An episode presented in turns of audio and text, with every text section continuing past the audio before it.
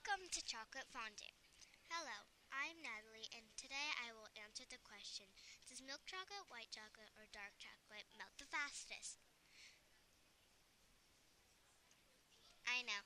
I predicted that the white chocolate would melt the fastest because it does not have any cacao beans in the ingredients. Some of the materials include three aprons, two kitchen gloves, one bag of milk chocolate, white chocolate, and dark chocolate chips. I also used one microwave, one wooden spoon, and three metal spoons, one paper, and finally, a pencil or a pen. The procedure is very long, so be ready. Step 1. Put on your gloves and apron for protection.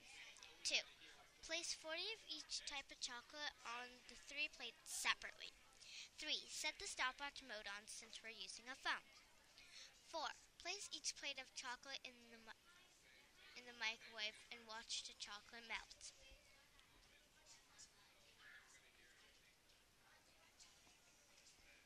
Then stop the stopwatch when the chocolate is melted and turn off the microwave. Make sure to press down the chocolate to make sure the chocolate is melted. 7.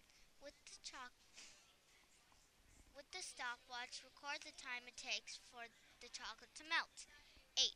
8. Repeat this process two more times for the other chocolates. Record your data on the chart. The winner will be clear. The winner is white chocolate.